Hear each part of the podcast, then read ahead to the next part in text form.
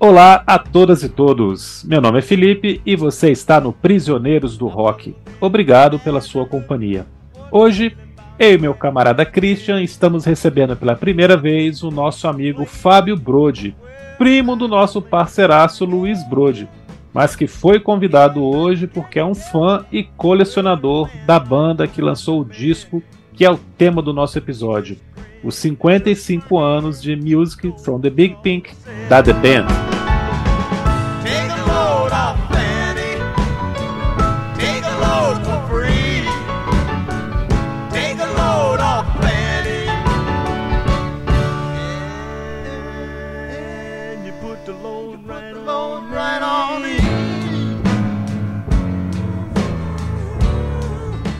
Eu já vou começar passando a palavra para o Fábio para ele se apresentar e fazendo uma pergunta para ele. Fábio, The Band é o nome mais pretensioso da história do rock ou é o nome mais modesto da história do rock? Hum, boa pergunta. É. Bom, boa noite. Eu sou Fábio, como vocês falaram, primo do Luiz. Quero agradecer o convite para participar do programa de vocês. Conheci há pouco tempo, o que eu ouvi, curti, e é um prazer poder participar e poder falar dessa banda que é uma das minhas bandas preferidas. Eu acho que The Band é modesto, não é pretensioso. Eu também. Eu, eu prefiro pensar que, que, que é, foi escolhido por, por modéstia mesmo, assim, né? muito mais do que por pretensão, até porque os caras não eram nada pretensiosos. É, eu vou concordar também. Boa noite a todos aí, meus amigos. Fábio, mais uma vez, obrigado por aceitar nosso convite. É, eles já eram uma banda de apoio, eles já eram a The Band, né? Eles eram a banda lá do Hawkins, né? Do canadense. Ronnie, acho que o Ronnie Hawkins foi o primeiro Ronnie cara com quem eles tocaram, né? O The Rock, que depois participa lá do, do show The Last Waltz, né? Uma participação absolutamente inesquecível, né? Aí eles foram a banda do Dylan, né? Dylan e, e banda. Então eles eram, né? Acho que, acho que é uma escolha, foi uma escolha natural. Tem um quê de provocação, eu acho, não é possível. Os caras têm que ser bem humorados, né? Embora quase todos canadenses, acho que há um certo bom humor aí, talvez do Livon Helm, né? E tem uma brincadeira aí, nós somos a banda. Mas que banda? A banda, que nem o The Who, né? Quem? É o The Who mesmo. Acho que tem uma coisa de humor aí, américo-canadense, não sei. Mas não acho que seja uma coisa pretensiosa jamais. Eu também vejo como um nome é, que ninguém tinha pensado até então. Havia muito não sei o que, não sei o que, band, fulano de tal band. Os caras uhum. eram a The Band, e, e eu, eu, concordo também. Mas eu também tenho uma pergunta para o nosso amigo Fábio. O Fábio chegou a primeira, primeira participação dele, o cara sofre, né? Então ele é. vai levar perguntas pela proa. Mas esse é muito simples também. É, eu, eu, dei uma olhada para antes da gente começar a falar do disco em si, de capa e tudo mais, de faixa a faixa, é, no que, que havia sido feito em 68. Se fala muito de 67, né? 67 é o anos mirabilis do rock and roll e tal, o ano que o rock and roll chegou na maioridade. Mas, cara, 68, vocês sabem, eu sei, milhões de coisas acontecendo, grande parte dos nossos amigos também. The Birds, Velvet Underground, Frank Zappa, James Brown, Creedence, é, Silver Apples, Pink Floyd, Grateful Dead, Jefferson Airplane, Jethro Tull, os Beatles lançando o álbum branco, os Stones lançando Beggar's Banquet, o disco de estreia da Soft Machine, 68 é sensacional. Minha pergunta é, como a The Band conseguiu se encaixar e como ela conseguiu se destacar no meio desta verdadeira constelação de gente é, gravando The Doors, Purple. É, Fábio, que que você, como é que os caras conseguiram abrir esse caminho aí e acabar fazendo um disco que é, sobre o qual estamos falando aqui 55 anos depois? É, 68 é um, é um ano tão bom quanto 67, né? Doors, tu falou aí, mas é Janis Joplin também estava no, Perfeito. no pedaço aí, o Cream também, Sim. né? Eu acho que até dá para traçar meio que um, um, um antiparalelismo entre Cream e The Band, mas a gente pode falar isso depois. Uhum. É, eu acho que eles se destacaram de maneira lenta, né? É, mas eles se destacaram justamente por fazer uma coisa muito diferente, né? E muito raiz, assim, as raízes da música americana impregnavam é, as músicas da The Band, né? Não só as músicas, todo o visual deles, né? Era uh, os caras queriam parecer velhos já, né? Eles uhum. eram uma, uma contra contra cultura, quase uma coisa bem é, antitendência, sei lá como que definir, né? Mas ele, o, o Rob Robertson fala da, da rebelião contra a rebelião. Uhum. É, e mas eu acho que eles se destacaram justamente por fazer essa coisa tão diferente do que estava sendo feito é, nessa época aí da psicodelia, da contracultura, né? Os caras eles estavam dando alguns passos para trás, assim, no sentido de, é, de visual, de, de tom, né? Também é tudo, o, a utilização das vozes, a própria dinâmica de, de banda como uma coisa só, sem, sem destacar um ou outro, né? Numa uhum. época em que, em que uh, os egos queriam aparecer de qualquer maneira, assim, né? Então. Uh... Tudo era super, né, Fábio? Era o super Tudo. grupo, super guitarrista, super vocalista. Tudo. Os caras não tinham, não tinham nada disso, né? Embora fossem muito é, talentosos, né? É, com certeza. Né? Os caras com, com, um, bom, um bom tempo de estrada, né? É, então, tipo, eles demoraram aí, sei lá, uns 10 anos para gravar um disco realmente deles, né? É, então, eu acho que eles, eles, eles se destacaram por, por ser diferentes. Eu tenho um escritor, acho que é o Gray, Grail Marcos, que ele diz que, a, que o Woodstock tirou os jovens de casa e a The Band trouxe os jovens de volta, né? Eu não sei é. se a é. frase é dele, mas eu já li essa frase atribuída ao Marcos. Você acha isso também, Felipe? É, é assim, tem a... é uma coisa retrô, mas peronomútil, né? Não sei, porque também o som é guitarra, é teclados e tal, né? Mas é um visual retrô, mas o som não era tão retrô assim, não sei. É difícil de classificar, né? If your memory serves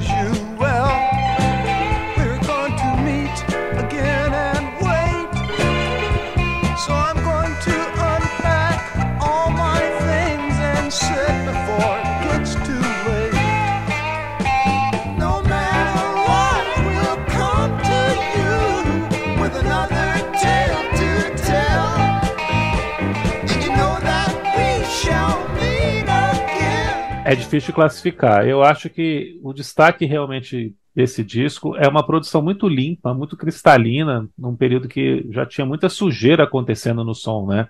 Eu gostei do Fábio falar que ele, eles são antítese do, do Queen, porque o Cream está justamente sujando muito o seu som já nessa época. E o Creedence também, que tem um som muito raiz, que está aparecendo aqui também, já tem um som mais sujo, né? Não é uma sujeira, lógico, como você vai ter depois com mais para frente, mas eles têm uma coisa muito cristalina, uma produção onde você escuta tudo muito bem, sem destaques absurdos de ninguém, como você falou, Christian. É, uhum. Você não tem vocalistas excepcionais, mas você tem bons vocalistas, todos eles que cantam são muito bons, né? É, você tem um destaque em algumas faixas para órgãos e teclados ali também, mas também não, não, são instrumentos que conduzem, você não tem solos gigantescos. Né? É. Mas tudo está é, despretensiosamente é, super bem elaborado, né? É muito engraçado como é, a característica desse disco para mim é essa, né? Tudo parece que é simples, tudo parece que, que é feito de uma maneira sem muito muita, muita pretensão, mas na verdade é tudo muito bem elaborado, cada detalhe está no seu lugar ali, cada arranjo de voz é muito bem pensado para estar tá do jeito que está. Ou seja, realmente eles são extremamente talentosos e modestos, né? Então eu acho que é a brincadeira que eu fiz do, com o nome por causa disso, né? Eles poderiam soar pretensiosos com esse nome, mas eles sabem que são bons, então eles colocam o nome na modéstia mesmo. Eles têm, têm arrogância alguma, né? Não, a gente é isso aqui mesmo e pronto, né? Ô, Fábio, o disco foi gravado ao vivo, né? É, em estúdio, grande parte, não foi? Você tem detalhes de. O que eu li que foi gravado ao vivo. Eles gravaram muita coisa ao vivo. Todo mundo dentro do estúdio, produção do John Simon, que tinha produzido Leonard Cohen, o disco da Big Brother com a Janis Joplin, Taj Mahal, Gordon Lightfoot, um produtor já escaldado aí, que faz aniversário em agosto agora, faz 82 anos em agosto. Eu li aqui na minha colinha. Como é que você produz uma banda que toca ao vivo, né? Ah, faz aí, pessoal, faça o que vocês quiserem. eu vou ficar assistindo aqui, batendo palma no final. Então, até onde eu sei, foi ao vivo, né? E esse cara, esse John Simon, é extremamente importante para esses primeiros dois discos uhum. da The Band, porque ele contribuiu muito, muito para os arranjos. Então, como era, chamado, produz... era chamado de sexto, sexto The Band, né? Meio é, um isso. apelidinho aí, meio George Martin dos caras. É. Até porque o cara era um multi-instrumentista, então era um cara que entendia mesmo do riscado, assim, né? Uhum. E, uh, mas é aquela coisa do, do produzir ao vivo, é tocar uma vez inteiro, ah, vamos mudar isso aqui, ou vamos mudar aquilo ali, aí toca de novo, e faz outro take, faz outro take, e aí os caras vão trabalhando, né? Vão trabalhando a música. Deixa eu perguntar uma coisa para vocês aqui, pegando o seu gancho aí, cara. Vocês acham que o clima da gravação ao vivo e essa coisa da repetição dos ensaios tem tudo a ver com o local onde foi gravado disso, né? Que dá o um nome pro álbum e tudo mais, né? Podia contar essa história aí da como eles chegam na, na Big Pink e por que, que o disco acaba sendo todo gravado com esse clima, né? Porque Fala aí, Fábio. Eles tinham sido hum. convidados pro, pelo Bob Dylan um ano antes, não é? Dois Isso. anos antes. Uns é dois anos antes, é. Para gravar os é. basement tapes, né, Fábio? Eles, Como é que foi essa eles, história? Deixa eu perguntar, eles chegou a excursionar, eles chegaram a excursionar com o Dylan no Blonde Blonde, não? Sim, Como é que foi, cara? Eu não tenho esses detalhes. 65 e 66. Ah, já em 65 ele estava excursionando, então. Eu achei que tinha ah, sido depois. 65 e 66. É, primeiro eles, eles tocaram com o Ronnie Hawkins, né? O The Rock lá, e, tipo, desde o final dos anos 50. Então, Isso. os caras, tipo, eles viram a. viram e participaram do, do nascer, né? Do rock and roll. Eles ficaram um tempo com esse Ronnie Hawkins. É, o Dylan convidou eles. Na verdade, o Dylan convidou o Levon Helm e o Robbie Roberts. E aí eles falaram: ó, oh, não, sem o resto da galera, não tem, não tem papo. Né? Legal. Aí, aí foi todo mundo.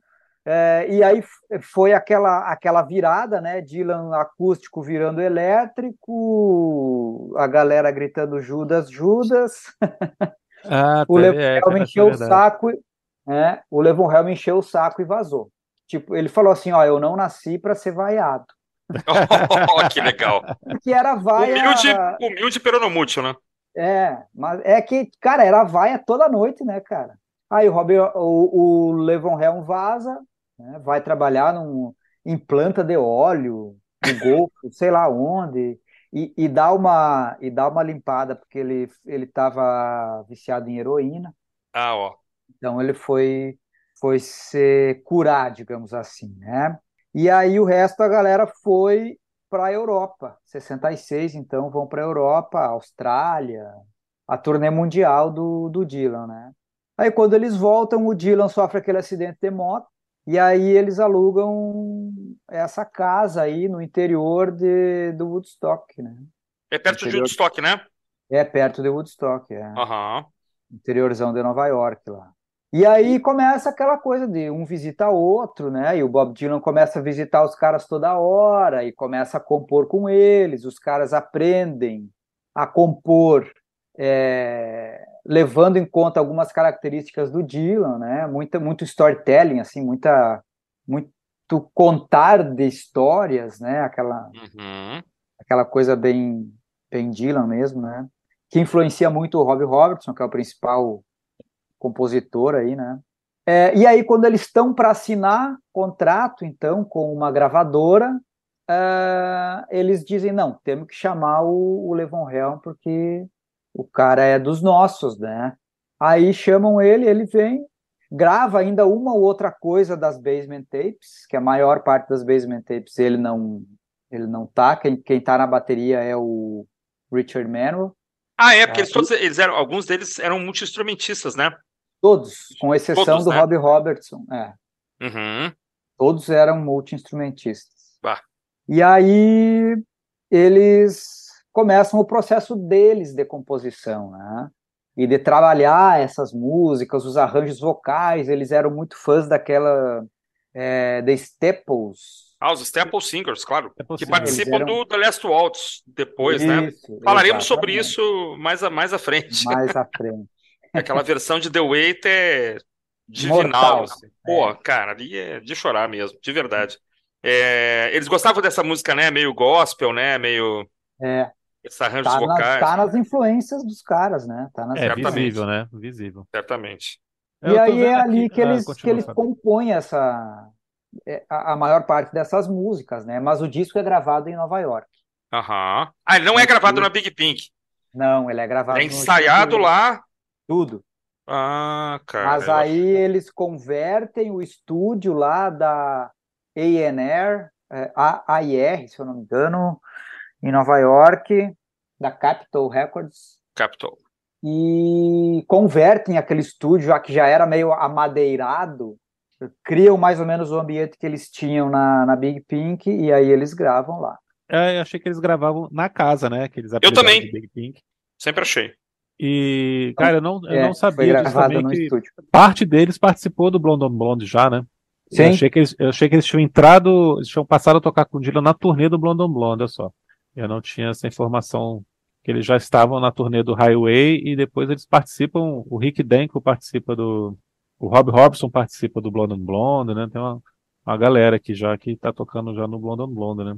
É, é. eu acho que eu, eu não me lembro muito bem da, dos anos da discografia do Dylan aí, porque é muito muita coisa para minha cabeça. É. mas, mas, se eu não me engano, é, eram as músicas do Highway. É. 61. 61, isso, é. É, que é 65, aí o Blonde on 66, eles já gravam, né? Aí o 67 é, é o John Wesley. É, beleza, é isso mesmo. Ah, legal, cara. Essa informação então que eles vão gravar nos estúdios da A&R e da Capitol, eu também não sabia. Bacana. Essa para mim é novidade.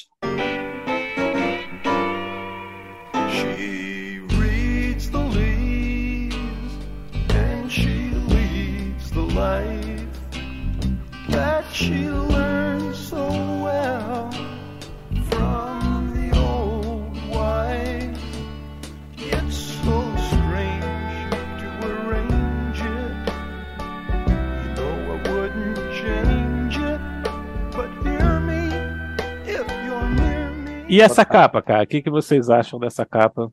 Eu acho linda, cara. Eu acho linda essa capa, cara. Pintura do Bob Dylan. É meio. Como é que a gente chama isso aqui, cara? É meio. Aquarela? é uma aquarela, meio, meio até meio com motivos infantis, assim, né? Ah, é. Um elefante. É, tem um nome para isso aqui, uma pintura. É, mas acho, acho que tem muita informação bacana que assim é. Tem uma pena de índio aqui, meio com um chapéu com a pena de índio aqui no, em quem tá no baixo, essa árvore meio Joshua Tree aqui, é, dá uma coisa meio mambembe, assim, né? Os caras parecem uma banda de rua, né? E é engraçado que tem seis pessoas na capa, né? Tem seis músicos. É, não sei se o Dylan se colocou aqui, dizem que ele, ele pensou em participar. O Fábio deve saber isso também, que aí no final ele acabou desistindo. E tem um elefante, né, cara? Isso é maravilhoso. Eu acho maravilhoso. Essa capa é incrível. Acho essa capa belíssima. É, vocês falaram da banda, né? A gente vai chegar nesse ponto também da, do debate aqui de ser realmente um coletivo, né? Não tem nenhum rosto, né? Os rostos estão meio esmaecidos, né? Parece que o coletivo é mais importante do que o individual de cada um, né? É, eu acho isso muito bacana. E a foto de dentro também, que tem as, as famílias aqui dos músicos, acho que também denota essa coisa de. Claro, tem uma foto da banda aqui, né? Aparecendo uns, os caras do Velho Oeste, né? Mas essa foto grandona aqui é uma coisa bem, bem atemporal, assim, também, né? Bem é, família, né? Então, assim, realmente essa coisa, uma imagem muito forte, né? Para um momento em que a juventude estava super rebelde, super contra muita coisa. Né? Não sei se eles uhum. cooptavam também com, a, com uma, um certo situacionismo, acho que não. Mas é uma imagem muito forte, né? Os músicos com, com as famílias e gravando numa casa. Eu sei que o Felipe não gosta dessa pintura, cara. Eu acho ponto alto da carreira do Dylan, assim, como pintor. como pintora. Essa capa que acho muito não, bonita. Que eu falei, eu acho que como capa desse disco funciona muito bem. Agora, o Dylan não é um bom pintor de jeito nenhum, cara. como mas, às pintor, vezes, ele é um bom bonito. compositor. É, mas às vezes não precisa ser uma obra tecnicamente tão bonita ou, ou plasticamente tão bonita para funcionar. Eu acho que aqui combina, por isso que você falou, por esses elementos, pra, pela diversidade é. de coisas que tem aqui. A gente fica pensando, né, quem que tá, quem que ele está retratando aqui? Você tem duas pessoas que tocam teclado, órgão na, na, na banda, Isso. né? Aí você tem dois ali, um ajudando o outro, né? Isso é engraçado. Assim. É, é, exatamente. De repente ele é o elefante. Ele é o elefante na é sala. Elefante, né? é, é, o elefante na sala. Pode é o Rick Danko com a peninha de índio, né, cara? É, eu acho que é, cara, também. A peninha indígena também. O Livon Helm lá na bateria. provavelmente, que que você acha, né? dessa capa? Então, essa capa é muito artística, né? eu acho ela meio estranha também, assim. Mas eu acho que, que o Christian pegou bem o, o, o negócio, assim. Né? O coletivo, né? O coletivo que, que marcou essa, essa banda está representado nessa capa aí. O que é um pouco estranho é o seguinte, porque o, o descendente de indígena é o Robbie Robertson. Pois é, né? É, ah, ele, tem, ele tem ascendência indígena. Olha aí. E aí quem aparece com a peninha de índio é o, o cara que tá com o contrabaixo. O contrabaixão, né? O double bass, né? Danco, é. né? Seria o Danco, né? Ou é só uma viagem da cabeça do Bob Dylan. o Dylan né? tomou umas. Porque se a gente olhar para que até dá para fazer um certo paralelo dessa dessa arte dessa capa aí com a capa da do disco The Basement Tapes, que é outra viagem total, né? Ah, cara, mas tem capa tem uma capa oficial do Tem, tem. Ele foi Caramba. lançado, ele foi lançado como bootleg, mas depois meio que entrou na discografia do Dylan. Assim. Entrou, é. Já que a gente está falando de capa, né? Talvez seja interessante falar. É, tem um texto escrito embaixo da, da fotinho do, da Big Pink. Esse texto quem escreveu foi a esposa do Rob Robertson. Olha só. É, é um poeminha que ela, que ela escreveu. Ah, a foto legal. deles a história dessa foto aí é mais ou menos a seguinte: eles precisavam oh. fazer fotos para promocionais, né? Talvez. Né, para fazer capa e enfim. E aí todo mundo, quer dizer, todo mundo não, mas muitas pessoas começaram a sugerir nomes de fotógrafos. Né? Hum. E aí eles foram olhar as fotos desses, os trabalhos desses fotógrafos e eles não curtiram porque era muito moderno, muito como é que fala? O trend é muito muito na, da, da hora, assim, né? Modinha, muito, né? Tendência. Modinha, isso. E aí os caras perguntaram, eles perguntaram assim, tá, mas assim, vocês estão falando que esses são os melhores fotógrafos, né? Então é, a gente quer o pior. que maravilha! E aí teve um cara que disse assim, ó, eu não sei se ele é o pior, mas ele trabalha na pior magazine aí de, de rock. Aí deram o nome do tal do Elliot Landing. Elliot Land. É um baita fotógrafo, que é um baita fotógrafo. E aí eles, tipo, esse foi o fotógrafo deles o, pela carreira inteira deles. E eles escolheram essas roupas propositalmente, assim, uhum. na, naquela história do a rebelião contra a rebelião, né? E a mesma coisa a, a foto com a família. Uhum. Né? Porque tinha aquele ditadinho hippie de não confie em ninguém com mais de 30 anos, né, uma coisa assim. E aí eles fizeram essa foto aí também proposital para dizer, ó, oh, os, os, os que vieram antes também são importantes, tanto quanto a nossa geração e sei lá, né? Ah, antes tu falou de, de é, meio política, mas eles eles eram uma banda que não colocava política na, na música.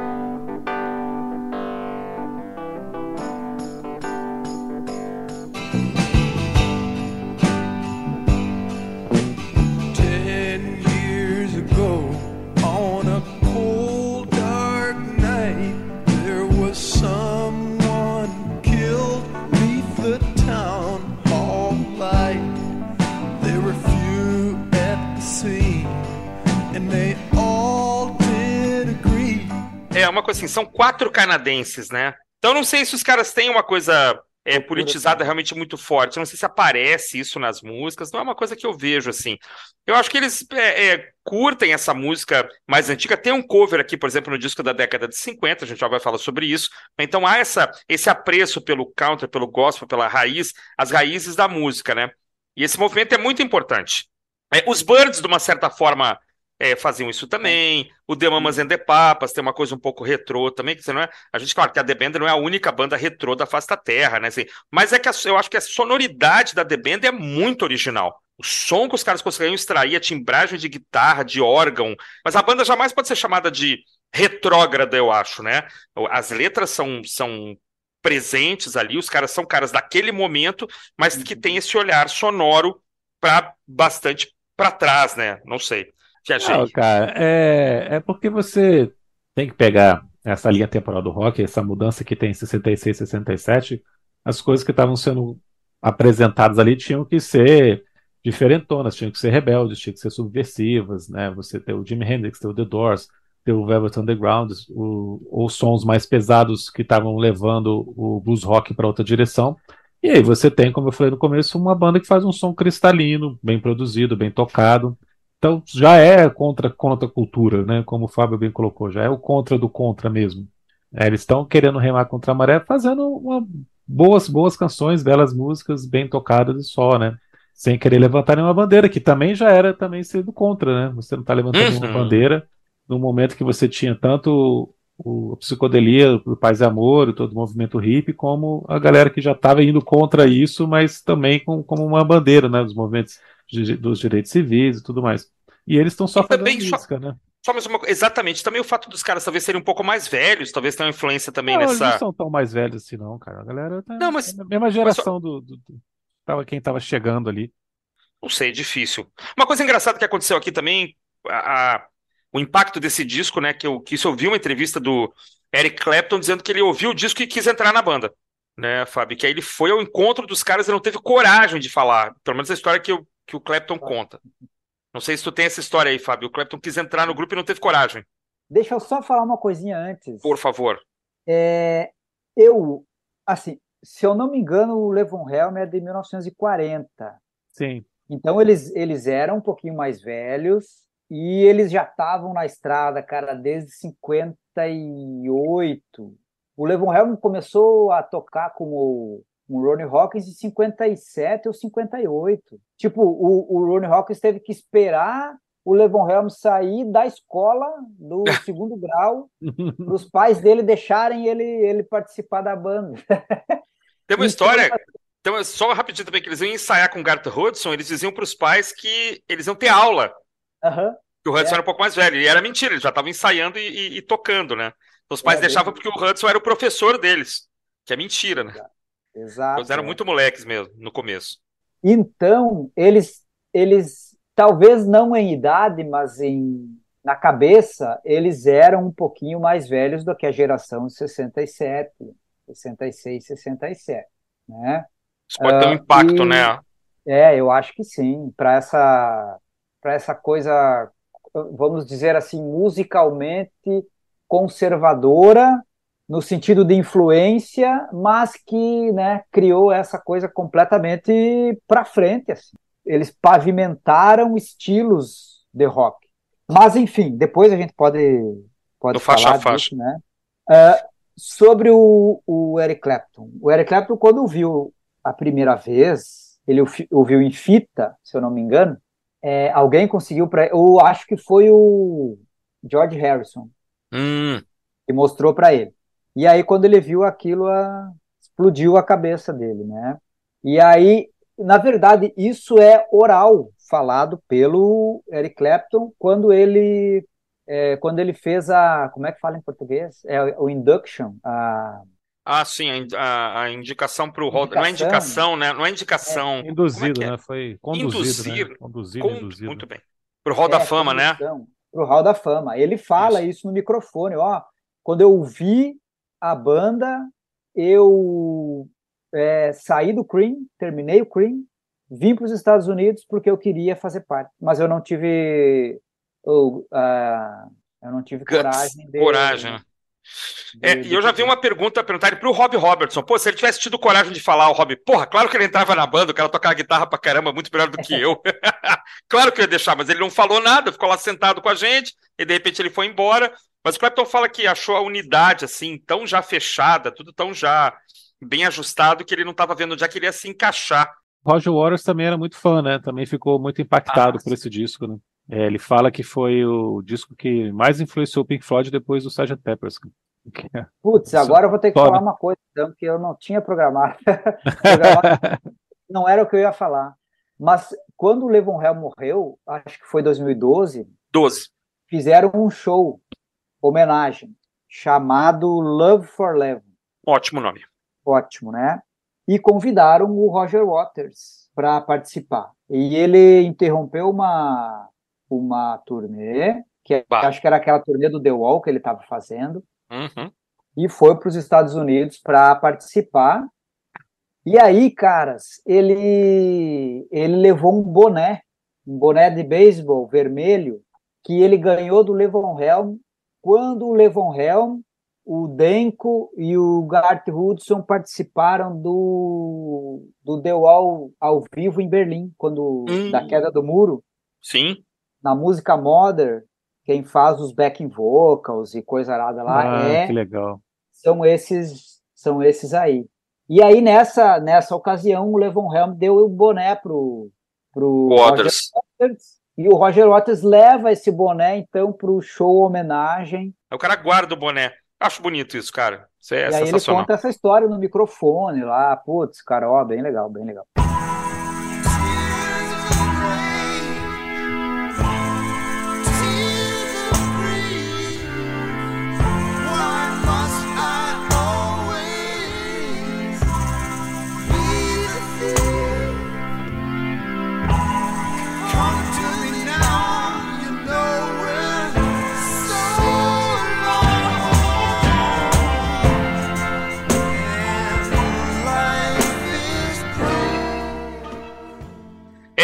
Quer abrir aí, Fábio? Falar de Tears of Rage, depois passa por mim, a gente vai fazendo um serpenteio aqui. Pode ser, cara, pode ser. Então manda ver. Então, essa faixa é, é complicada, cara. E aí, se a gente for, for pensar que uma banda abre um álbum com uma música extremamente lenta, sofrida, né? O vocal do Manuel parece que ele levou uma flechada no coração, né, cara? Então, é, É isso. de novo, a velha história do rebelião contra rebelião, né? É proposital essa, essa faixa aí onde ela tá. E Gosta dela, Fábio? gosto, cara. Eu gosto Funciona, da... funciona como faixa de abertura pra você? Funciona na, na ótica The Band, né? Porque talvez se eu ouvisse esse disco na época, assim, e não sei o que eu ia pensar, né? Eu, como produtor, jamais Ah, deixaria. Eu jamais É. deixaria. Nem que eu mudasse na calada da noite ali, eu alterava. Porque assim, é, ela é lenta, ela é longa, ela é sofrida. É o que você falou, sofrida. Eu acho que é a faixa mais longa do disco, hein? Acho que é. 5 e 23, né? Maior que É a Chest faixa Fever. mais longa do disco, é impressionante. Não é? E é quase Cara, só cantada. É, a Richard Manuel cantando muito, né, cara? A voz dele é linda, eu sempre achei. É, os vocais de apoio são demais também, são meio imperfeitos, assim, né? Tá tudo sendo meio que com uma vibe de gravação ao vivo, né? Os sopros do Garth Hudson, órgão, lindo, mas assim, não tem aquela coisa de cartão de visitas, né, Felipe? Assim, de você abrir dizendo, ó, nós somos isso aqui, e o resto do disco vai ser todo assim. Eu não me surpreenderia se alguns amigos nossos parassem por aí, né? Então, uma música que é, é- a entrada no disco é pantanosa, assim, né? Meio abrindo caminho ali na floresta, né? Você acha também? Ou você adora? Música boa é música que fala de sofrimento e. O que, que você acha? Olha, é, é um contrassenso total colocar essa música para abrir o disco. Ela é muito lenta, mas ela tem a vantagem de ter uma melodia muito bonita. É. Eu acho que Verdade. se fosse alguma das outras lentas do disco, seria mais complicado ainda. Alguma das outras músicas que o, o Manuel canta, é, como, como a Shall Be Release e Lonesome Suzy, seria mais complicado ainda, porque essa tem uma melodia que é muito mais cativante do que as outras duas que ele canta, que são baladonas também, dramáticas, né? É. E, então, assim, você passando do primeiro minuto, você está cativado.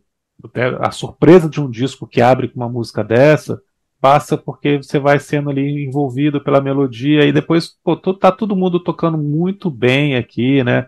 O, o órgão é melancólico, as guitarras são comoventes, é, e você vai realmente sendo conquistado a partir da, da metade da música final, você já tá, bom, beleza, já entendi o que que tá acontecendo aqui, e vamos em frente, vamos ver o que vai acontecer depois. Ainda bem que o disco inteiro não, não, não é assim, né? Tem essa alternância que eu acho que, que é o grande tempero dessa estreia da The Band aqui, é mudança de faixa a faixa, que você nunca tem repetições, né? Você sempre está É. sendo surpreendido.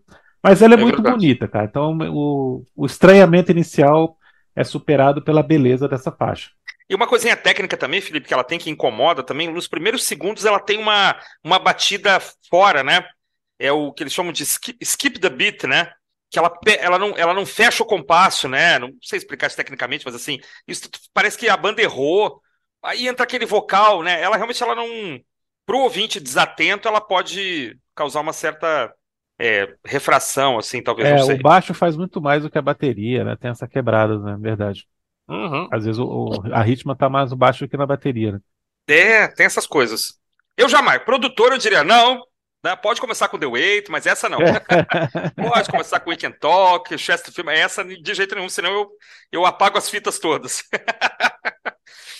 e aí, Felipe, Mas, toca na verdade, que você... ah. esse era o cartão de visitas, entendeu? Ah, pois é, cara. Será? eles tu acha? queriam mostrar, é claro, eles queriam mostrar Incomodar mesmo. que esse era um disco e era uma banda diferentes. Distintos, né? É, diferente do que da tendência que estava, né? Ah, isso é verdade, porque, como eu falei, né, a partir do momento que você entende que você está realmente escutando uma música que é com essa proposta, você vai ver como é que o negócio é sofisticado, né, como é que o negócio é bem produzido, a harmonização toda muito bem feita, né? Então, é isso que o Fábio falou. Eles queriam mostrar que eles eram diferentes e com uma qualidade muito boa, né? Tecnicamente, a música é perfeita. Sim. O Denko fala uma coisa que eu acho que vai que que resume tudo, que é a musicalidade sem virtuosidade. Exatamente. Sabe? Uhum. É como tu falou, é um refinamento da coisa. Né? É um funilzão de influência que refina aquilo. É verdade. E sa saiu essa, essa banda que era in, é, indefinível, né? Não, não, existia um rótulo. Assim. Claro que na época não existiam muitos rótulos, né?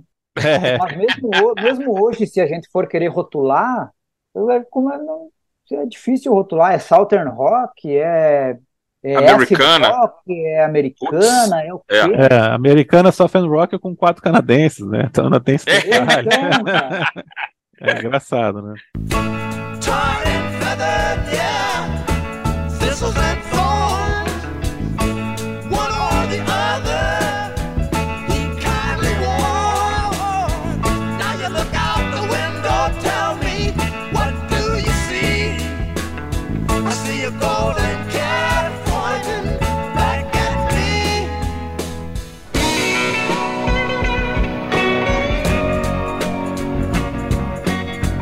To Kingdom Come, segunda faixa, acho que ela nunca vai ser destaque, assim, melhor música do disco para ninguém. E é engraçado como é que uma música que não é tão memorável assim, quando você escuta, cada vez que eu escutava, eu falava, mas ela é ótima, né, cara? Eu sempre ficava assim, ah, mas qual que é essa? Não, mas essa é ótima. É impressionante, né? Você vê que é, é o nível do disco se pega nas faixas que não são tão especiais, assim, tão destacadas, né? Mais animada, isso é muito legal. Como eu falei, tem essa quebrada da primeira para a segunda. Me lembra um pouco Birds, me lembra uma coisa meio country, meio soul também. É, gosto muito do, dos vocais quando eles entram aqui. Gosto muito do solo mais pro final. É, me lembra muito o Stephen Stills, o estilo do solo aqui, alguma coisa desse jeito, desse Uhum. gênero. Cara, tudo se encaixa maravilhosamente bem também novamente aqui. É uma boa continuação. é, eu gosto pela quebrada, pela animação, é uma ótima faixa. E vocês? Fábio? é assim, é uma das que eu menos gosto do disco, né? Uhum.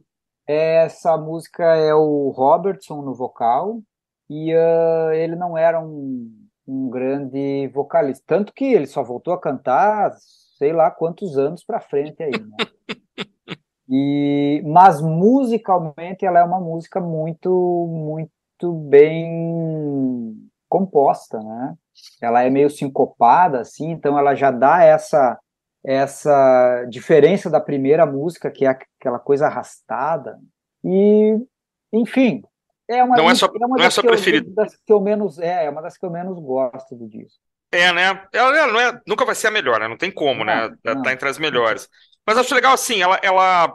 Você passa por Tears of Rage, né? E chega nela, você começa a dizer, ah, estou começando a entender, né? To Kingdom Come, ela, eu acho que ela casa muito bem com Tears of Rage. Ela é uma excelente música número 2, caso Tears of Rage seja a música número 1, um, né? E, e eu queria destacar nessa que a essa coisa dos, desses vocais, né? O Robertson canta com o Manuel, né? Segundo a ficha Isso. técnica e tal. E esses vocais são sempre meio desencontrados, né? Isso é muito interessante, né? Não é aquela coisa bidiz, né? Não é aquela coisa perfeita, né? Muito pelo contrário, né? Tem hora que os caras arriscam ali algumas coisas que é, tecnicamente você teria que considerar até que tá errado. Não, não, não casou, mas assim, como eles são muito bons, né? É, sim, não, tudo bem, o Robertson não é um grande cantor, mas o, sobretudo o Manuel, o Danko e o Helm tem um jeito ali que eles acabam se encontrando, o mesmo com a instrumentação sempre muito bem amarradinha, né? Então, assim, eu acho que ela é uma excelente música número dois. Tem mais groove, tem uma levada mais legal, né? Tem esse solo do Robertson, realmente o Felipe lembrou muito bem, Stephen Stills, assim, muito bem lembrado. E eu só lamento que ele termina em fade out, é uma música que não, é. não termina, mas tudo bem, a gente, né, que a gente tem uma coisa com fade out, geralmente não é bom, né, mas é...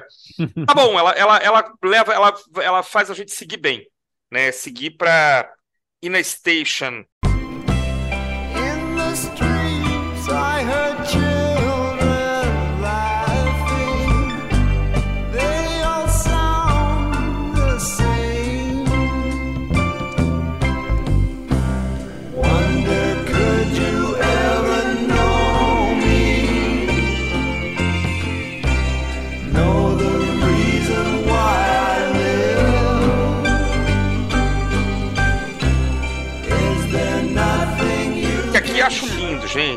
música belíssima, né? Um, um lirismo, assim.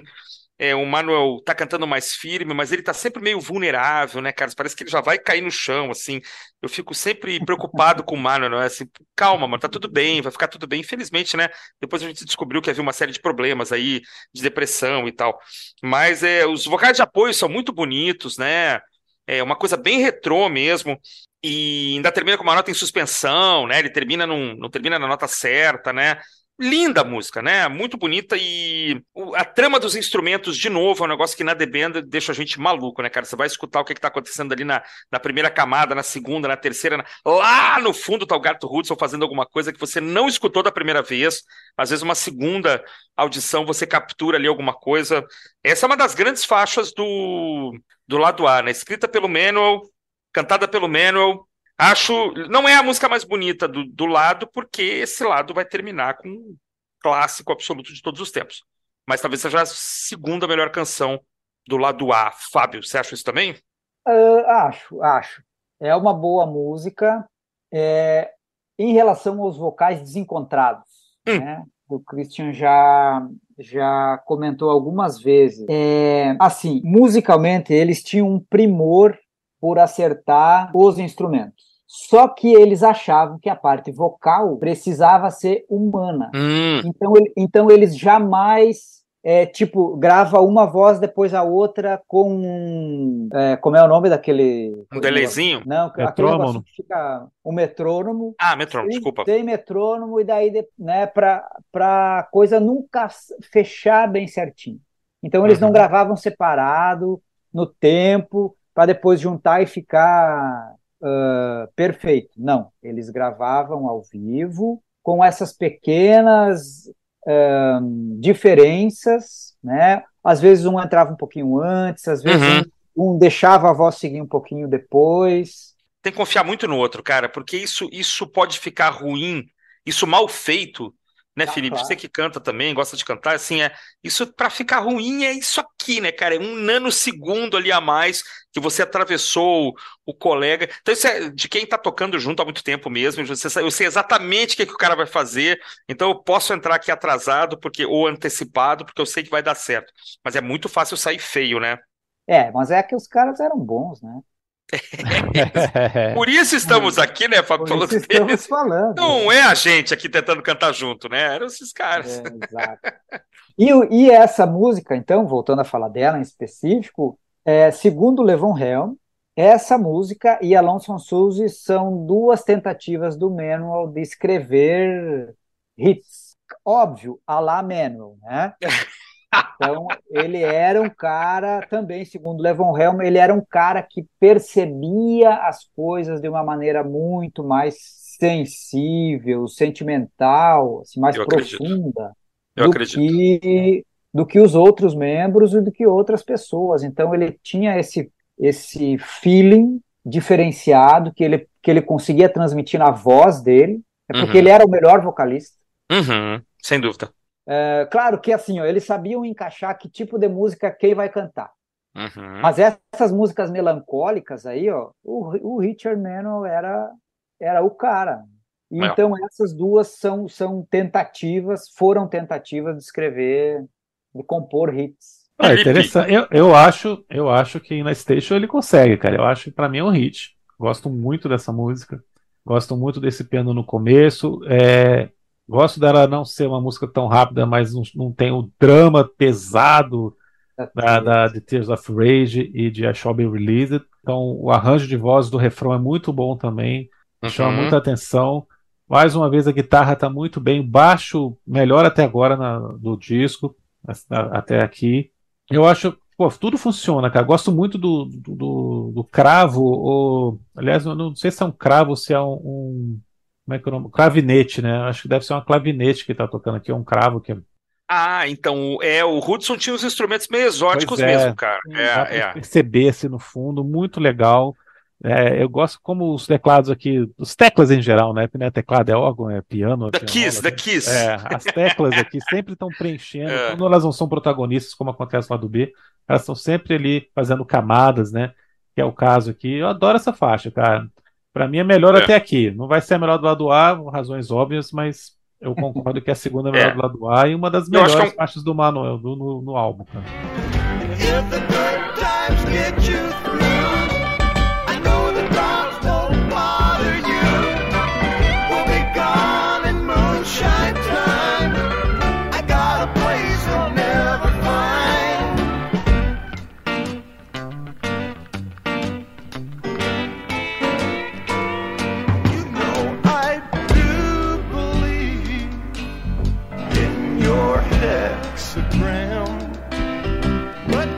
Caledônia Mission, country gospel, né? É, talvez é também fraquinho do lado de To Kingdom Come também são as duas que eu menos gosto desse lado aqui. É agradável, divertida também, cresce muito no refrão quando dá uma acelerada. É, o Danko tá indo muito bem aqui, cantando muito bem essa aqui, principalmente no refrão. E tem, que é exatamente onde tem essa mudança maior, né? Tem essa mudança de andamento, mudança de ritmo, que eu gosto bastante, cara. Eu acho ela divertida, não me empolga tanto, mas tá, continua mantendo a atenção presa aqui no disco. Eu vou, eu vou ser lá embaixo. Bom que ela é pequenininha também, não chega a comprometer, né?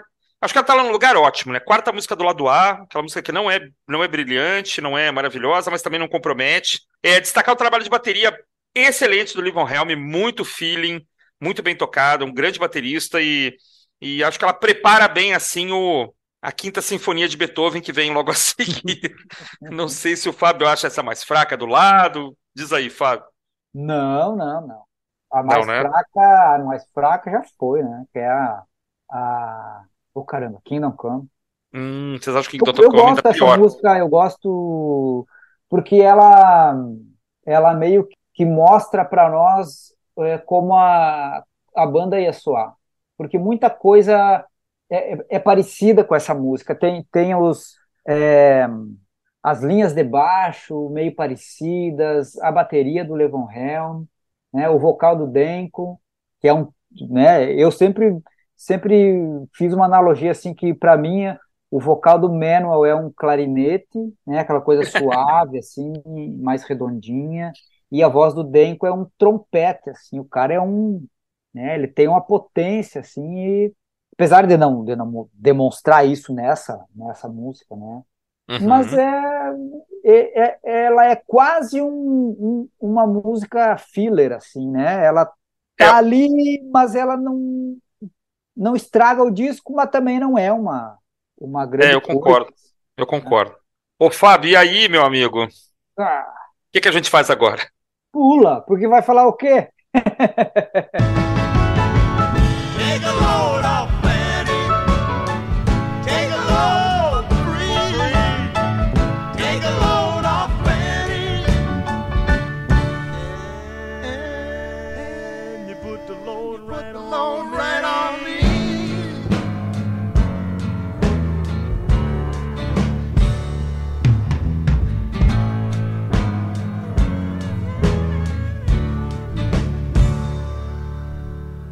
The Wait, cara. Você vai começar, nós vamos depois aqui. Você é nosso ah, convidado. Ah, The Wait, cara. Bicho, essa música, cara, é um dos, é um dos hinos do rock, né? Ah, eu acho que todo roqueiro já escutou alguma coisa dessa música. Um pedacinho, é, o refrão, sei lá. Eu acho que todo mundo já escutou alguma coisa dessa música. E assim, para mim é uma das músicas mais bonitas do rock. Se, se for para botar num top, ela vai estar no meu top 5 de músicas do rock. É, eu concordo Apesar plenamente. de, de, eu, de eu não colocar ela como a primeira do disco. Olha aí. Mas. Opa! Uh, é, eu não coloco ela como a, a primeira do disco. Mas ela é aquela. Sabe aquela, aquela assim, ó? É a música do coração. Uhum. Tem coisas mais trabalhadas, mais elaboradas, até melhores, mas é a música do coração, né, cara? Porque é o alicerce da banda, essa música. Ô, Fábio, foi a primeira música que você ouviu, já que a gente está falando do foi. grande clássico, foi The Wait? Foi. Mas foi a versão com a The Band ou foi a versão do filme Easy Rider, que nem é The Band? Cara, foi, é, a primeira vez que eu ouvi foi no filme, mas eu, eu se eu não me engano, cara, eu, eu posso estar bem enganado. A música que toca no filme é a música original. E a da Isso, perfeito. sonora perfeito. é da Smith. uma outra banda. Smith. É, Smith. Banda Smith, é. Porque na verdade eles não conseguiram liberar a música, a gravadora não liberou. Aí eles tinham essa banda Smith lá, só, vocês conseguem tocar igual? Ah, a gente vai fazer o nosso melhor. Aí a ordem foi tocar igual. Igualzinho. igualzinho, igualzinho. Mas no filme, o fonograma que toca no filme é, é o original da, é original. da é, The Band. Foi a, primeira, foi a primeira coisa que eu ouvi, claro. Quando, eu acho que quando eu morrer, quando eu fechar os olhos, eu vou ter essa música e essa, aquela imagem da, daquelas motos. Porque, é, certeza. É uma bela imagem. É uma bela imagem. Cara, eu, eu concordo com o Fábio que é uma, é uma das baladas mais bonitas da história do rock and roll. Tem uma letra cifrada, né? Uma letra de difícil, difícil não, mas de múltiplas interpretações. Né? Eu comparo com a letra de Hotel California, né? Tem uma coisa que ele está falando, né? Do que lugar é esse, né? Que eles, que eles chegaram, né? Quem são essas pessoas que estão falando? Quem é Carmen? Quem é, né? Quem são essas pessoas, né? Devil ali, side by side, que, que, onde, é, onde, onde, onde é que essa música está sendo retratada, né? Mas ela tem uma coisa belíssima que é a, a estrutura dela, o baixo em, em escala descendente, os vocais que são alternados, né? É uma música que. E também uma música que está num disco que é muito bom, evidentemente, ela não chega a sufocar o disco, ela não chega a sufocar a banda. É como Satisfaction, né? Satisfaction tá até num disco ruim lá do Rolling Stone, tá? É uma música que, assim, colocou a banda na ordem do dia, né? Ó, esses caras são grandes, esses caras podem ser incríveis. Mas não é uma, uma música que amarrou os caras, né? Que sufocou os caras. Então acho que isso é uma coisa muito bacana. Eles souberam sair dessa sonoridade no segundo disco, né? Para mim, sem dúvida, é, é, já é outro grupo, é uma evolução. Mas eu acho lindo, cara. Eu, eu, eu acho que eu já, assim, a depender da quantidade de, de bebida alcoólica ingerida, eu posso ter me emocionado verdadeiramente já ouvindo essa música algumas vezes. Ela emociona. E, e é a maior música do disco. Não, tá, já sei que o Fábio não, não tem uma opinião é, diferente, talvez tenha cansado um pouco já de The Wait, não sei, isso acontece também. É belíssima a canção, cara. E você, Felipe? É, cara, eu acho que é, fica difícil tentar escapar do peso dessa música aqui nesse disco, e eu tava pensando em fazer essa piada ruim já há alguns dias. O peso, The Weight. Mas o. Mas escutar o Fábio falando que ela não é a melhor, não é a principal faixa desse disco, me fez refletir aqui. Eu estava escutando vocês e pensando que eu gosto muito do lado B. E o lado B uhum. tem algumas soluções bem diferentes do que acontece no lado A. A banda é mais ousada. Então eu coloco The Wait como uma belíssima, gigantesca música, onde tudo funciona muito bem, a melodia, o, o jeito que o refrão é cantado, todos os instrumentos. Mas eu, eu, concordo, talvez ela não seja a melhor música do disco, não. Ou não seja a única grande música do disco, né? Que também é mais interessante até o fato dela não sufocar a, as demais por ser um grande hit. Mas é sensacional, né, cara? É, raízes folk aqui explícitas, a influência do Dylan na, na, composição de uma letra que é misteriosa e, e, cheia de referências bíblicas, mas que talvez não fazem tanto sentido assim mas que tá, então você pode ter mil interpretações ali, mil camadas do que está acontecendo. É muito, tudo muito bem feito, tudo muito bem produzido, como não acontecia, não aconteceu até aqui no disco. Eu acho que essa música é mais bem trabalhada do, do, do lado A. Com certeza. Com certeza, talvez o do disco inteiro, mas o lado A com certeza.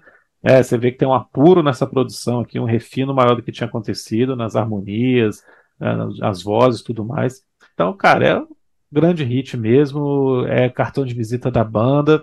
Mas é, eu gosto muito de, de chegar até aqui e, me, e, ser surpreendido com, com a virada para a segunda metade. Segundo o próprio Robertson, que é o autor, Sim. É, essa música fala sobre a impossibilidade da santidade. Oh, que legal. Entenda-se o Legal. que quiser, né? Olha aí. Legal. E alguns personagens são personagens é, reais, assim. Tipo aquele, o, o Crazy Chester era um cara numa cidadezinha é, que era um cara que andava com um coldre e duas pistolas e tipo ele se fazia de xerife, assim. Que beleza. Sabe aquela coisa, aquela cidade que toda cidade tem um tem um doido, né? O doidinho da é, praça. Esse era o doido de Fayetteville. Vamos para We Can Talk.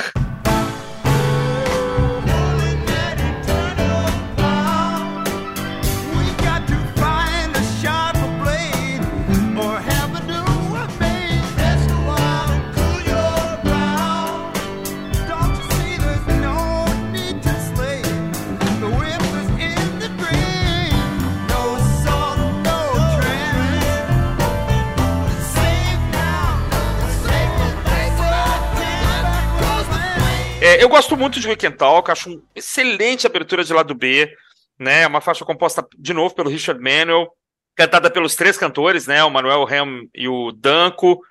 Curtinha, grudenta, é, os vocais vão se alternando, vão se superpondo. é, o Garto Hudson tá quebrando tudo, mas ninguém escutou, tá lá atrás, tem que botar super alto, fone de ouvido. Ele tá brincando lá, é, costurando tudo, né? Aparecendo de vez em quando quando é necessário. E uma faixa ótima, assim. E, e o Helm diz que é uma música que fala sobre como eles é, falam um com o outro. É como se fosse uma conversa entre eles, né? Então é isso aí, fica- ficamos fazendo trocadilhos cafonas e rimas ultrajantes. é assim que a gente conversa, a música retrata essa, essa relação dos três. Eu adoro, é uma das melhores faixas do disco, tranquilamente, na minha opinião. Fábio, você concorda? Concordo e vou além. Ah, é essa então! É, Legal. Pronto. essa para mim é a melhor, cara, porque Ah, assim, que legal. porque ela captura, ela captura The Band, entendeu? É essa mistura de tudo, de instrumento, é a mistura de vozes, e não é só uma mistura de vozes, porque se parar para se se for escutar com, com o ouvido apurado, é, na, na, na primeira estrofe é, eles têm uma certa ordem, uma sequência de cantores. Em outra estrofe, a sequência muda. Ah, que legal. O que um canta, o que uma linha que um cantava agora é outro que canta. E tem muito esses encontros e desencontros, é, pergunta e resposta. É uma dinâmica para mim genial de três cantores, é, como que, de- como já foi falado, tirando o Manuel, o Denko e o, e o Levon Hell não eram assim, nossa, que cantores. Cantavam bem, tem vozes marcantes, mas né, não se sobressai como se sobressai o Richard Manuel. E aí essa, Concordo. essa música para mim assim, cara, ela tem essa essa característica vocal. ah, é uma música bem tipo é a sonzeira do disco para mim, sabe? Cara, você escutando no CD, no Spotify, é, é a faixa que vem depois do The Wait, né? Olha a responsabilidade. Mesmo você Ah, é. tendo que virar o lado, você tá já com, com a expectativa lá em cima. E é impressionante como ela não deixa a bola cair, cara. Eu acho que é a melhor música do Manual, melhor composição do Manual no disco, pra mim é We Can Talk. Ótima faixa, cara, muito empolgante. É, vou assinar embaixo que vocês falarem sobre as vozes, é realmente maravilhoso aqui o trabalho vocal dos três, muito bom, né? O, o Hudson tá tocando um órgão também que eu não conhecia, cara, que é um grandão, assim, cara de antigão. É o Lowery. É o Lowery. É. Pois A, é. a é soft, Soft. Machine usa também. E isso que você falou, fica ali meio escondidinho, mas é maravilhoso, né? Quando você presta atenção, você vê que tá ali, como eu falei, né? Quando ele não tá sendo protagonista, ele tá sempre formando camadas ali que é, deixa a música muito melhor, né? Cara, maravilhosa essa faixa. Gosto demais de We Can Talk. E o Fábio me deixou agora com uma dúvida aqui também, cara. Qual que é a melhor? eu já tava já com, com essa coisa que eu falei antes, né? De The Wait não ser chamar tanta atenção, não precisar ser a principal faixa, né? Que tem coisas muito boas nesse lado B aqui. E essa é uma delas, com certeza. She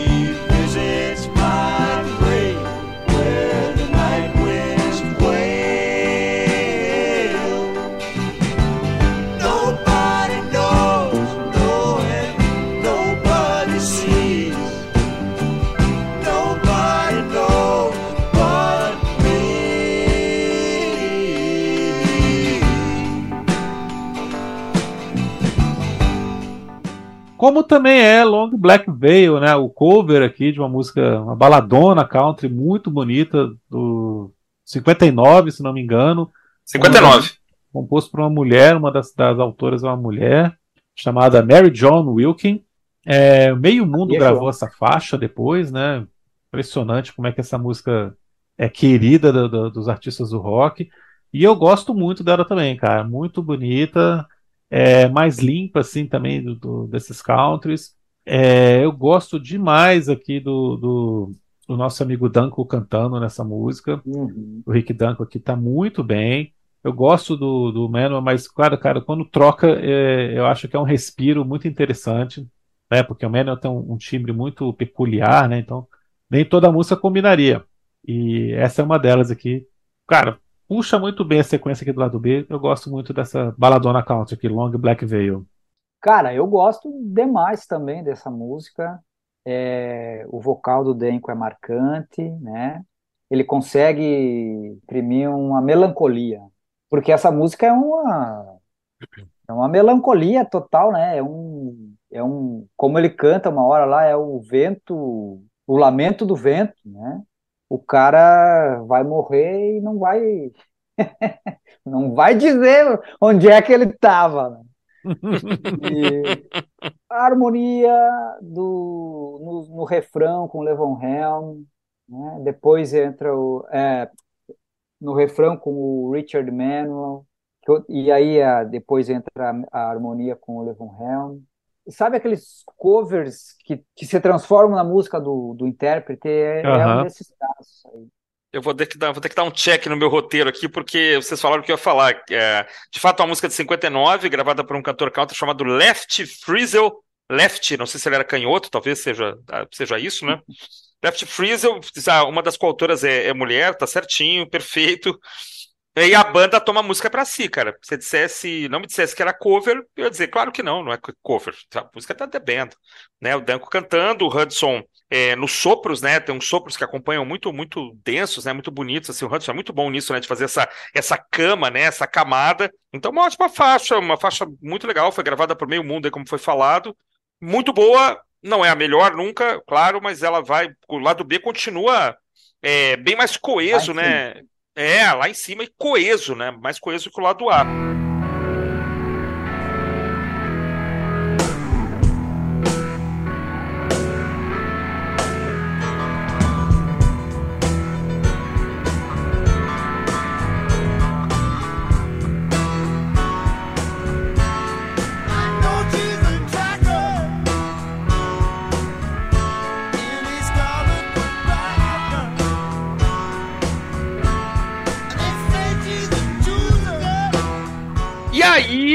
aí temos um momento de brilho de um dos integrantes da banda.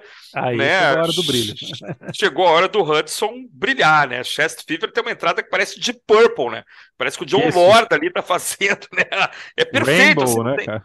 É, Rainbow, essas coisas. Tem uma... O riff é muito legal, esse riff de. Tem até uma coisinha de, de The Doors também, né? Na, na, no- na condução da música. É a música longa do lado 2, né? Tem mais de cinco minutos. No meio tem uma coisa meio vaudeville ali, meio teatral no meio, assim, mas é muito interessante, né? Então, assim, essa altura você já está completamente é, conquistado, completamente é, apaixonado por essa banda, né? Se você não tá curtindo até aqui, esquece, não volta nunca mais, porque se não te pegou aqui, né? Então é muito legal. O solo do meio é maravilhoso, assim, o solo do Hudson é, é incrível. Eu me pergunto, a gente tem muita discussão sobre isso hoje, né? Por que, que ele não tem a coautoria dessa música? Porque, sinceramente, a, é, eu du- duvido que o, que o. Quer dizer, duvido, não, vamos lá, né? Mas que o Robertson tenha passado nota por nota do que, que o, o Hudson ia fazer, não sei não. Então é aquela daquelas faixas que a gente se pergunta assim se o crédito da composição é justo. Mas acho uma faixa sensacional, assim, já leva um pouco para o que seriam trabalhos futuros da banda, né? Ela destoa um pouco desse da sonoridade desse, desse disco aqui, né? Aí você falou, né? O órgãozão aqui abrindo num tom épico, tem pitadas psicodélicas aqui pesadas nessa faixa, então quebra tudo que estava acontecendo antes, ela surpreende por causa disso. É, gostei, você falou de Purple, eu lembrei do Rainbow, né? Mas Black É. Ali tá de qualquer maneira ali. Uhum. por perto. Cara, musicão, cara, musicão. Gosto demais, gosto demais de como ela me surpreende, porque muda completamente o que estava acontecendo antes, cara. Excelente faixa, excelente faixa e deixa esse lado B mais interessante, cara. Esse lado B mais rico, mais ousado. É uma sonzeira, né, cara? Tá ali na, na mesma, na me, tá, tá no talo, assim, junto com Chest, com Weekend Talk, assim, pra mim, é, porque ela tem um groove, assim, taran, taran, né? O cara É. meio que te- vai, vai querer bater cabeça. Não consegue ficar parado, né, com essa. É, não, o cara não consegue ficar parado. As primeiras notas do, da introdução, cara, são do Tocata e Fuga, em Ré menor do Bach. Do Johann Hum. Sebastian. Hum. né? E aí depois ele desvirtua tudo, né? Ele faz uma paródia, homenagem. E ah, o Hudson era o, era o gênio musical, né? Da, da, da banda. assim. Qualquer dúvida referente à, à teoria musical era, era ele que dava a, a batida final, né? O norte, né? É, ó, vamos tocar. Não, agora suspende, agora vamos botar uma nona aqui, sabe? Era o cara que. Ô, Gart, tá legal assim? Não, eu acho que vamos fazer de tal jeito. É. Em relação a, a coisas mais de- da música, né? E ele era uma cola, assim, né? Porque ele tava bem. Ele era o mais despretensioso da galera. Ele tava lá, quietinho na dele, num mundo paralelo, quase, né? Aquela isso. confusão de teclados. Aliás, ele, ele modificava completamente os teclados. Ele Hum. botava efeito não sei aonde, e ligava outro alto-falante, ligava pedal ao ar, ele fazia várias coisas. E essa introdução nas, nas versões ao vivo, ela foi cada vez se estendendo mais e virou Uhum. uma, uma faixa específica chamada de Genetic Metal. Ah, olha aí. Olha aí. E, ah, e é assim, é, para mim é o que eu falei, cara, é, é uma música que eu classificaria como sonzeira, né, tem groove, a Uhum. bateria é marcada, né, a letra é meio estranha, assim, mas enfim.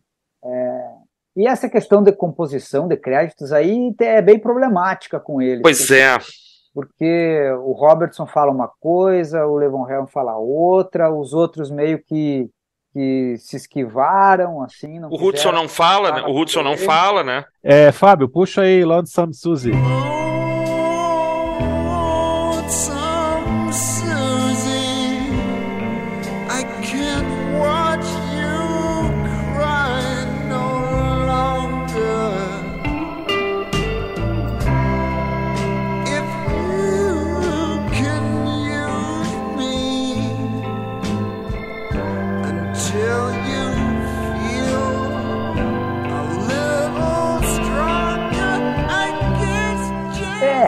É, outra das, das melancolias do, do Richard Manuel, né? Quando ele se propunha a compor, ele compunha bem, né? Porque ali dali para frente ele meio que, eu acho que o, o álcool toma conta, assim, ele ele tem essa decaída, né? Derrocada que acaba com a criatividade dele. Eu acho, assim, né? Por, pelo que eu já li e, e a gente vê o reflexo, né? Nos discos. Assim, Mas nesse, nesse aqui, as, as composições dele são melhores que as composições do, do Robertson, que depois se tornou o o compositor. da banda. É. E Lonesome Suzy é, um- é uma, é uma baita música, né, que fecha bem com o estilo dele de cantar, o estilo dele de tocar. Então eu da- dessas três melancólicas é a que eu mais curto. Pois é, eu ia falar isso, eu também.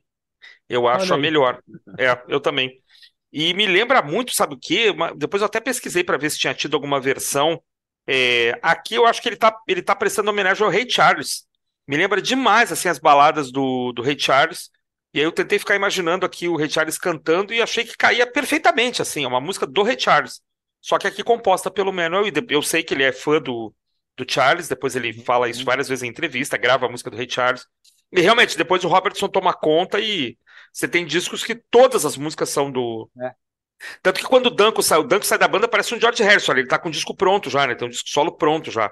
Deve ter um monte de composição. O Helm também grava rapidinho lá o disco que tem Violet Eyes e Watermelon, não sei o que. Ele tá com esse- essas coisas tão prontas já, porque não, não abria espaço, né, pro, pra participação é, nos discos vindouros aí. Você não acha ela tão fantástica, não, Felipe? Pois é, cara, eu vou remar contra a maré aqui. Eu acho das três baladonas dramáticas do Mano a pior.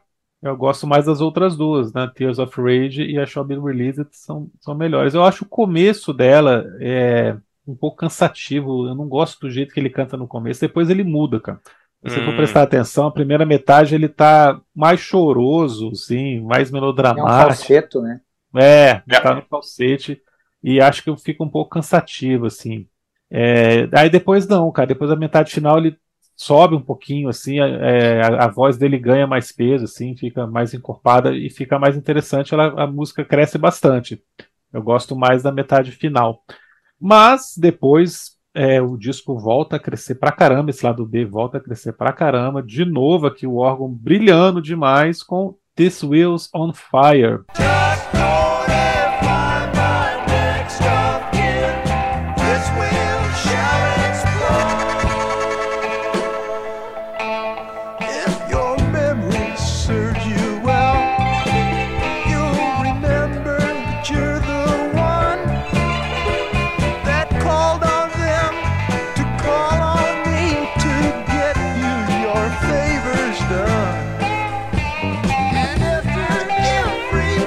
Ótima faixa, cara. É, me lembra Cream, se o Cream fosse Hum. fazer uma coisa, fosse, como eu falei no começo, né, que esse disco é todo muito limpo, né, muito polido, assim, muito bem produzido. Então, se fosse para fazer o Cream um, um som desse, desse estilo aqui, seria essa faixa. Eu gosto demais. É, a- talvez seja a música mais rock and roll do Uhum. álbum. É, pô, é a última música agitada. Excelente também, excelente. Eu adoro The, This Wheels on Fire. É, eu assino embaixo. Parceria do Dylan com o, com o Rick Danko, né? Cantada pelo Danko. Inclusive, é o título que deu nome às memórias do Livon Helm, né? Quando ele escreveu lá o tempo dele na The Band, This House is on Fire. Mas eu adoro essa faixa. Eu vou- não vou nem falar muito assim. Acho a faixa ótima. é, o que o Felipe falou aí tá. Tô, tô, tô assinando. Ela tinha sido gravada já, né, Fábio? Tem uma história aí. Ela foi gravada na época dos, dos Basement Tapes. Como é que foi isso aí? É, porque a, a letra é do Dylan, né? E Uhum. o Dylan deu pro Denko para ele, quer dizer, deu pro Denko, né? E aí o Denko fez a fez a música. E eles já tinham uma primeira versão, digamos assim, na época do, do Basement Tapes, um ano antes aí. Tá. Mas aí aqui é a, é a versão The Band. Em que ano sai os Basement, Fábio? É 71, 72? Qual é o ano que saiu? 7-5, né? Se eu não me engano, é 75. Ah, é É, bem pra 75. frente, né? É, Aquele disco duplo, né? Que tu, que tu mostrou a disco duplo. É. Aham. É, essa É. música fecha o, o Basement Tapes, né? Tava vendo É. aqui. Ah, olha aí. Eu acho muito E é legal, como- cara. E, e o Hudson o toca de falou. tudo aqui, né, cara? O Hudson toca tudo aqui. Tem uns quatro instrumentos diferentes, né, cara? Gênio, cara. Gênio louco. Puxa a E próxima aí? então, Fábio. Vai lá. Tudo acaba como começou, Fábio?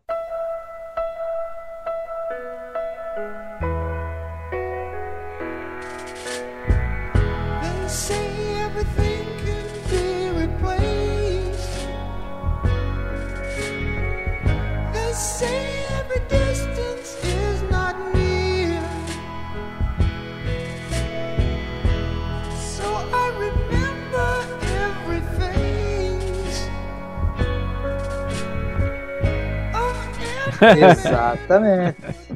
I Shall Be Released. Que essa é do Dylan, né? Só Dylan, né? A, a primeira, Tears of Rage, a letra é do Dylan e a, e a música é do Richard Manuel. E aqui é, é a, a música, a letra e a música são do Dylan. Uhum. E aí é aquela. É, como tu falou, como- termina como começou, né? Porque é o falseto, é a melancolia, né? aquela coisa lenta, assim. É, mas encapsula bem o- a dinâmica vocal da, da banda, né? O, o Manuel cantando aquele falsete, assim, bem alto, o Denko meio que no meio, assim, e o, e o Levon Helm cantando um pouco mais, meio barítono, né? Dizer mais o quê, cara? É um belo fecho, você acha legal ela fechar o disco? Eu acho que como, como fechamento do álbum, eu, eu gosto dessa música. Eu gosto dessa música como fechamento do The Last Waltz também, justamente porque ela é, tem essa melancolia, né? E, que era uma característica importante da banda. Eu- é, o Fábio falou uma coisa muito interessante, né? Ele tá jogando lá em cima essa voz, cara, e acaba que me lembra, tanto pelo timbre quanto pela dinâmica, me lembra muito Neil Young esse começo. Ah, legal. Bem lembrado. Que é engraçado, né? A música é totalmente do Dylan, mas me lembrou Young aqui, do jeito que o Manuel tá cantando. É, pô, não tinha música melhor pra fechar o disco. Ela tem essa coisa dramática, mas aqui ela tem um tom mais épico. Eu gosto muito dessa coisa depressiva que ela tem aqui pra ser o encerramento do disco. É, eu acho bem superior a London Sound Suzy por causa disso. Muito bonita, cara. O piano muito bonito, né? O Hudson é maravilhoso, cara. Tudo que ele tá tocando aqui sempre muito bom, né? Gosto demais, cara. É, é um, um- fechamento que faz todo sentido pra, pra história do álbum, sim. Concordo. É, essa, essa música tem uma coisa curiosa, né? Eu, eu tô com vocês, acho que ela fecha de forma excelente. Acho que é, são duas balizas, né? Tears of Rage e a Shall Be Released, né? Isso ficou muito bem tramado, né? É, realmente o Manuel abusa dos agudos, né? A gente acha que ele não vai conseguir de novo. Sempre dá uma vontade de dar um abraço no Manuel. Calma, Manuel, vai ficar tudo bem. Ele realmente tá, é vulnerável demais, assim. Mas é a segunda versão, né? Ah, ah, meses antes, a música tinha sido lançada pelo Boss Burrell, que foi vocalista depois do King Crimson, cara, meses antes, tava lendo isso hoje. É, e depois ela passou pro meio mundo, né, cara? O Joey Cocker gravou, o Felipe que gosta muito, tem a versão da Nina Simone, né? Bem diferente a versão da Nina Simone. É a Joan Baez e tal, e essa música eu acho ela muito bem gravada, muito bem tocada, e tem esse rec, né? Que acompanha todo o começo da música, né? Nananana, Rec. Cara, é a bateria virada ao contrário e o Levon Helm tocando aquelas cordinhas que ficam na caixa aquelas Olha cordinhas para afinar rec. Esse rec é, é a bateria, a caixa da bateria ao contrário. Então, uma bela música que fecha muito bem o disco, cara. É um disco histórico, né? Um disco pedra fundamental, assim, né? Para muita coisa que veio depois. Acho que até hoje, né? Uma influência é, segura aí na sonoridade de, dessas bandas que podem flertar com uma coisa um pouco mais, um pouco mais lenta, um pouco mais melancólica, um pouco country, um pouco folk, né? Tem todo um movimento aí de New Country, New Folk, New Americana, New tudo, né? Ou pós, pós, pós, pós. E é impossível, né? Não passar por essa, essas bandas. O Felipe citou o Stills, então Crosby, Stills and Nash, The Birds, é, aquele Graham Parsons, né? Esses caras e a The Band também tá, tá todo mundo nesse nesse escaninho aí, né? Desse desse som é um tanto retrô, mas que não estava necessariamente olhando, querendo ir para trás, né? Assim, o som era retrô, mas caminhando para frente, né? Bom, no lançamento ele chegou ao trigésimo lugar nos Estados Unidos, posição muito boa. Eu considero uma posição muito boa para o estilo do disco, né? Não é um disco tão fácil, assim, tão agradável para 68, tão óbvio pelo menos, né? Uhum. E ao longo do tempo ele acaba vendendo bem, chega a disco de ouro nos Estados Unidos. Não é o disco mais bem sucedido da carreira da banda, né? O segundo estourou bem mais. Ah, sim. Mas eu queria saber do Fábio onde que ele coloca o Music from Big Pink na discografia. É um preferido, é top 3? Olha, para mim ele tá em segundo. Atrás do segundo. Atrás do segundo. Acho que é meio Ele é- óbvio, ele né, é- cara? É meio difícil É. sair disso, né? É, é porque a- o, o disco marrom é, uma, é a masterpiece, né? É a, eles atingiram o pico ali. Eu também acho. E esse é um, é um álbum debut, como a gente está falando aqui, cara. Vai falar o que desse disco, né? Uma, completamente diferente do que estava saindo na época. E esse diferente foi de maneira proposital, né? Eles tinham Uhum. esse, esse pensamento, não foi ao acaso, não foi. né? Porque às vezes muita coisa acontece ao acaso, assim, né? Sim. E nesse caso não foi, eram caras com, com estrada rodada, né? Tanto que, tanto que depois o, o disco nem, eles nem saíram em turnê, porque eles nem queriam saber de estrada. Olha aí. Olha É. só. Esse disco não teve turnê. Incrível. É um baita disco, né, cara? E é e assim, o que é- eu acho que é legal falar que é um é uma, é uma pedra fundamental para muita coisa que veio. Nem tanto é, como tu comentou de de New ou de Pós, Uhum. mas o Southern Rock que veio, muita coisa da americana, dessa americana, a partir dali mudou por causa disso. Eu acho que, que esse disco, apesar de não ser o meu preferido deles, Uhum. é o mais importante, porque é Ah, a legal. pedra, é uma pedra fundamental. E quando tu tem George Harrison e Eric Clapton falando que esse disco mudou a vida deles, o que, que que nós vamos dizer? Então é um disco que assim, cara, acho que a galera tem que escutar, tá? Goste ou não, tem que escutar, sabe? Porque é uma banda que, apesar de não muito conhecida aqui para nós, Isso. é uma banda extremamente importante na cena do rock, né?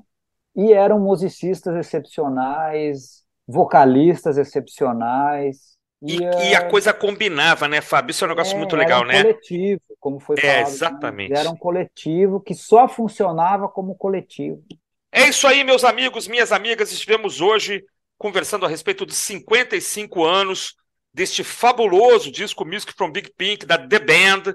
É, estivemos com o professor Fábio Brode, é, que conversou com a gente aqui, aceitou o convite de pronto, pelo que a gente fica muito envaidecido. Né? No próximo sábado estaremos de novo. E olha, não esqueça que aqui, além do podcast do Prisioneiros, a gente tem nossa conta no Instagram também, que é alimentada todo dia. Nós também participamos do coletivo viraodisco.com.br, novo site, há pouco tempo aí inaugurado a respeito de música.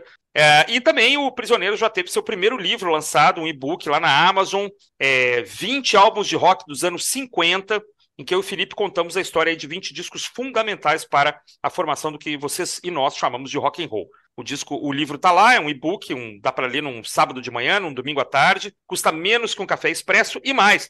Se você tiver o Kindle Unlimited, você baixa de graça, então não perca essa oportunidade. Fábio, meu caro, muito obrigado. Desde já você já está convidadíssimo aí para novos novos programas aí no futuro, esse ano ainda com certeza. Fique ligado aí, fique fique com a gente para a gente poder te encontrar aí quando precisar. Se quiser fazer aí suas considerações finais, Beleza, eu agradeço o convite, gostei de participar. O Prisioneiros é um, é um podcast diferenciado, né? A gente percebe pela, pelo conteúdo e prestigiem, prestigiem esse episódio, né? É um episódio que vai ficar bem legal. Então, é isso. Agradeço, deixo um abraço para todo mundo aí, especial Christian e Felipe. Fábio, muito obrigado, cara. Que bom que você aceitou participar. Espero que você tenha gostado. Espero que você possa retornar aqui para outros álbuns, outros episódios. Valeu, Christian. Sempre um prazer gravar com você. E sábado que vem nós estamos de volta. Valeu.